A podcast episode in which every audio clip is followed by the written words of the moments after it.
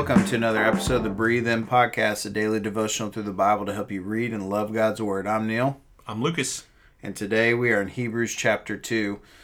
Uh, Lucas, you had some thoughts. Just, you know, again, interpreting the Bible is a should be a careful and diligent practice because yeah. we want to rightly divide God's Word mm-hmm. uh, and not fall into error, right? So what what's one of the principles uh, of hermeneutics that you kind of see happening in this uh, letter slash sermon? Yeah. Um, so if you're if you're looking, so we're in Hebrews chapter two. I'm looking right now at verse six, mm-hmm. and it says, "It has been testified somewhere," and then you see it's kind of different. It's kind of a different format, or you know, like they spaced it out a little bit differently. It looks like they're quoting something, yeah. or it's in bold maybe in some of your Bibles. Yeah, yeah, yeah. And so like I've got the letter M mm-hmm. uh, by what? What is man? And so I go down here. I mean, I've I've done this a few times, so I know I go down to the bottom right corner. I've got a list of verses that are kind of tied to, you know, the verses that are on the page here. And so very quickly I match up that M and I'll see that that is actually a citation from Psalm eight, verses four through six. And so that's just one little little deal. And all of a sudden you'll start to see, oh, he does it again in verse twelve. He does it again in verse thirteen and again in verse thirteen. I mean, he does it two times in one verse. And so, I mean, a good practice is if you've got like a cross-reference Bible or a study Bible or anything, you know, this isn't even a study Bible I have here. It's just got yeah. very small little notes. But if you see that that the author is thought it was so important to cite from another part of Scripture, you know, Put put your finger here in this in this text and then flip over and read what he was citing. Read the whole psalm to get a little bit more of the context. If you go back and read Psalm twenty-two, which I think is cited in verse uh, thirteen or something right around there, you'll see it's one of the most Christological, one of the most uh, uh, high praise uh, psalms of the one who is to come. And now has. this this author is getting to talk about the one who has come, yeah, right? Yeah. And so it's really cool. It, I mean, it is the book of Hebrews is soaked with the Old Testament. Yeah. And, and so we would be good Bible readers and interpreters if, again, we're just always flipping back and forth and seeing that, that unified story throughout. Which kind of goes back with his verse one. You know, God has spoke uh, through the fathers and the prophets in different times and in different ways, right? And then we see him actually exercise that uh, and reveal that throughout the sermon here. Uh, so, yeah, good good practice is to uh, look back at the texts that are being cited throughout a letter or any other of the New Testament writings. Uh, but we, we wanted to focus in, we want to give you that nugget, but we also wanted to focus in really on verses fourteen through eighteen. Uh, do you want to read that? Sure. So I'm I'm pulling from the E S V. I'm sorry. Uh, this is the one I grabbed on my way out. Sinner. No, Sinner. I'm just kidding. Uh, but, I mean, it's always good to compare. So if you're reading the C S B, just kind of see how the words might be a little different and uh, investigate further. In verse fourteen, it says, "Since, therefore, the children share in flesh and blood, he himself likewise partook of the same things, that through death he might destroy the one who has the power of death, that is, the devil, and deliver all those who fear, who through fear of death were subject to lifelong slavery. For surely it is not angels that he helps, but he helps the offspring of Abraham. Mm. Therefore, he had to be made like his brother in every respect, so that he might become a merciful and faithful high priest in the service of God to make propitiation or atonement or atonement for the sins of the people. For because he himself has suffered when tempted, he is able to help those who are being tempted."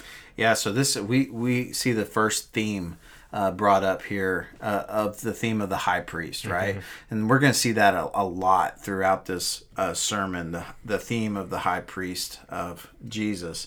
You know, like we, we say, Jesus had three offices, right?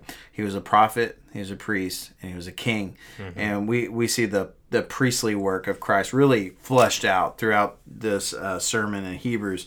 Um, but, you know, the, what's important, I think, uh, for us to cling to is, is a couple things. One, how Jesus' humanity uh, enables him to be a... Um, a mediator for us in the in the work of atoning for our sins. And then how that the implications of that that work uh, are fleshed out in our everyday life as we are being tempted uh, to sin, right? So how does Jesus's holy humanity and also his holy divine divinity, how does that help the Christian today? How how do what are the implications for that for us? Yeah, I mean, uh, when, when you talk about, I mean, you, you almost have to break them apart, even though, you know, Jesus didn't break them apart. Yeah, he was those things simultaneously. Yeah, right? But I mean, I would say holy humanity, the, the first thing there is we get to look, maybe like at the, the last verse, verse eighteen, mm-hmm. we get to see someone who suffered while he was tempted and, and say, man, I've been tempted. I've yeah. suffered in my temptation. And yet in his humanity, in his manness, um, he didn't sin. I mean, yeah. he was actually able to to resist temptation. I yeah. mean, uh, I think C S. Lewis once talked about how he resisted temptation more than anyone else has ever been able to, because right. he was able to do it completely, fully, you know, when the temptation never stopped. Yeah. Um, and then, but, you know, so so I think we can very easily say, okay, well, I can identify, I guess, more with the, the holy humanity. I can't do that with the holy divinity. But in a way, we're able to take hope in that, because we're saying this is God who was doing this on our behalf. And also because there was a divine aspect, because there was a, a completely pure and, and godlike and different than us aspect to Jesus, he was able to to be a priest in a way that we never could. Yeah. You know, so when we talk about one drop of his blood being worth infinite uh, amounts of, of sacrificial blood or anything like that, we, we say we do that because of his divine nature. Yeah. So his humanity and his divinity together should give us um, comfort, but also hope uh, in, in the finality, in the totality of what he did on our behalf. Yeah, yeah, totally. I, you know, you think about um, Jewish background here.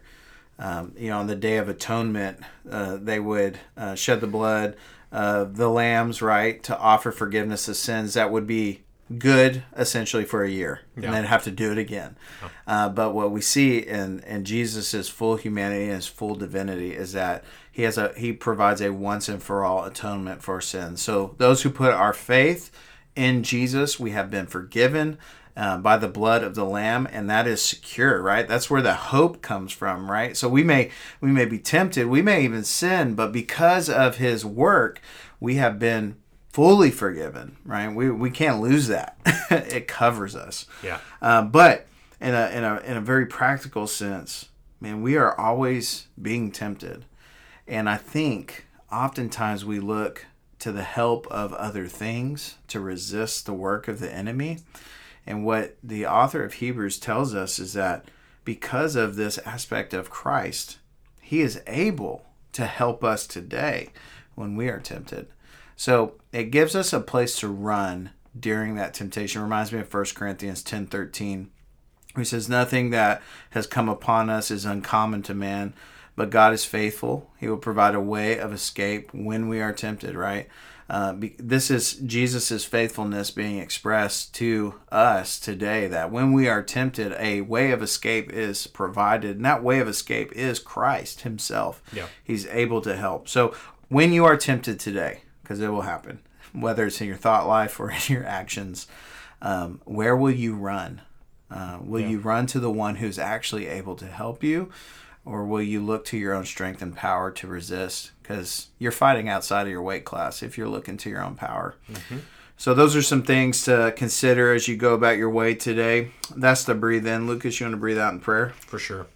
Uh, Father, we, um, we're, we're so, so excited to study your word. It's such a blessing that you have given uh, to us. God, we pray that when we read your word, we remember um, the fact that, that we are not reading um, just one individual uh, story or verse, but it's one greater story where um, where you created, uh, we rebelled, you saved, and, and a new creation is, is on the way. Um, God, it, it's amazing to see how you stitch your Bible together, and, and, and it's just one massive story. Help us to be enthralled with that story, um, to be encouraged by that story um, when we go out and face temptation, when we go out and face those moments where our greed, our anger, our sloth, any any of those things try to boil up in us and, and pull us away from, from you and, and, and make us miss the mark. Help us to remember that we have a high priest who, who was tempted much greater than we could ever even know, and yet did so without sin.